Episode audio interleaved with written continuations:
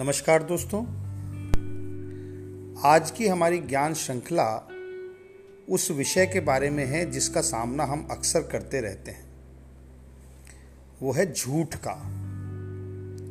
जब कोई हमसे झूठ बोलता है तो हमारे साथ क्या क्या होता है और हमें आखिर देखना क्या है उस झूठ या उस झूठे इंसान के बारे में, आइए जानते हैं आज की इस ज्ञान श्रृंखला में। एक बहुत प्रिय व्यक्ति जिस पर आप विश्वास करते हो, वो आपसे झूठ कहता है और पकड़ा जाता है। झूठ तभी तो पता चलता है ना जब वो पकड़ा जाता है कि हाँ ये झूठ है। तो हमें क्या अनुभव होता है उस समय? बहुत दुख होता है कि ये हमसे झूठ बोल रहा है। है भी हमारा अपना। क्रोध आता है उसके ऊपर। छल का लगता है कि हमें इसने छला है। निराशा की भावना मन में आती है। दया भी आती है, अरे, क्या कर रहा है ये? विश्वास भंग होता है। आगे लगता है कि इसका विश्वास नहीं कर सकते। मान हानि होती है, अपना अपमान फील होता है।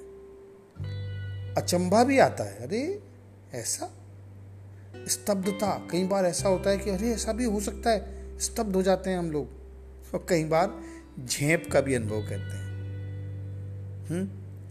पर इसका एक दूसरा पहलू भी है, बहुत सुंदर पहलू। किसी ने झूठ कहा तो गुरुजी कहते हैं कि मुझे तो उसके प्रति प्रसन्नता हुई और उससे पहले से भी ज़्यादा प्रेम का अनुभव हुआ। है ना, आश्चर्य की बात? पर गुरुजी कहते हैं, क्योंकि वो एक सफल झूठा नहीं था। सफल झूठा मतलब जिसका झूठ हम पकड़ ही नहीं पाए, सफल तो वो है ना। यदि वो सफल झूठा होता तो पकड़ा ही नहीं जाता। और हम उसके झूठ को सच मान कर करते रहते, उसका विश्वास करते रहते। अगर हमने जान लिया कि वो झूठ है तो फिर वो सक्सेसफुल कहाँ रहा? उसने ये कह के थोड़ी ना बोला था कि मैं आपको झूठ बोल रहा हूँ। वो तो सच ही बोल रहा था ना अपनी, आपको तो सच ही दे रहा था ना वो। तो गुरुजी कह रहे हैं कि सोचो कि वो कितना भोला है कि ठीक तरह से झूठ भी नहीं बोल सकता। झूठ बोल रहा है और पकड़ा जा रहा है। अगर ये नहीं पकड़ा जाता तो आपको कैसे पता चलता कि वो झूठा है? तो डियर असली झूठे को तुम कभी जान ही नहीं सकते हो।